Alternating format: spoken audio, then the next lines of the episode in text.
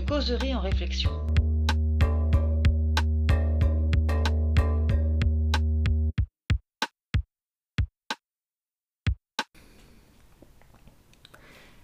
Chère Anne-Lise, l'analyse du message de ton admirateur secret t'amène à penser qu'il est frustré. Mais toi aussi tu ressens de l'insatisfaction avec cette histoire, au point que ça trépigne à l'intérieur de toi.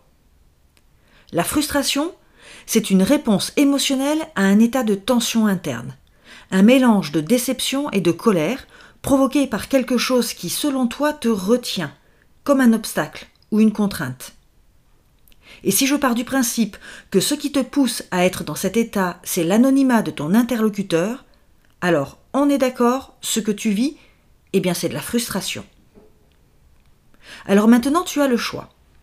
Soit ce sentiment, tu l'utilises comme levier de motivation en en faisant le terreau de l'action ou de l'apprentissage, parce que dans ce cas-là la frustration crée de l'envie, soit tu peux le transformer en un bon gros frein à ta tranquillité émotionnelle parce que la frustration, ça embourbe dans les émotions et à ce moment-là, c'est plutôt stérile comme truc.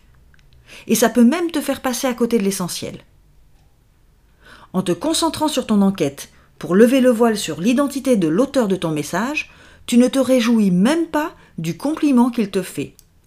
Et tu ne bosses pas sur un nouvel article. Et puis quand tu dis faut que je sache, il se passerait quoi, Anne-Lise si finalement tu n'arrivais pas à savoir La fin du monde? C'est ça qui est vraiment important pour toi? Dépenser ton énergie à posséder une information? Qui est qui dans cette histoire?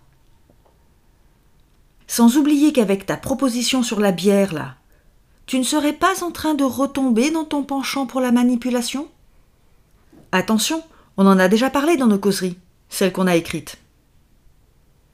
Pour vraiment te décharger de cette frustration, je t'invite à prendre quelques minutes afin d'identifier le véritable besoin non assouvi qui te met dans cet état-là. Si tu as encore la roue des émotions dans ton bureau, tu te souviens, cet outil qui permet d'échanger sur ces émotions à partir de ces sensations corporelles et qui aide à déterminer ce qui est vraiment en jeu. Eh bien, prends-le. Fais tourner les disques. Explore ce qui se passe à l'intérieur de ton esprit en recentrant ta recherche sur toi. Une fois que tu auras ciblé le véritable besoin bafoué par cette situation, tu pourras agir. Et n'oublie pas qu'il est impossible de forcer ton interlocuteur à te répondre. Si ce que tu mets en place ne te permet pas de le démasquer, il sera certainement utile de réaliser un petit travail sur le lâcher-prise. Allez, je te laisse et si tu as du mal à sortir seul de cette situation, appelle-moi. De causerie en réflexion, un livre d'Annelise Bouchu et de Mylène Grenier.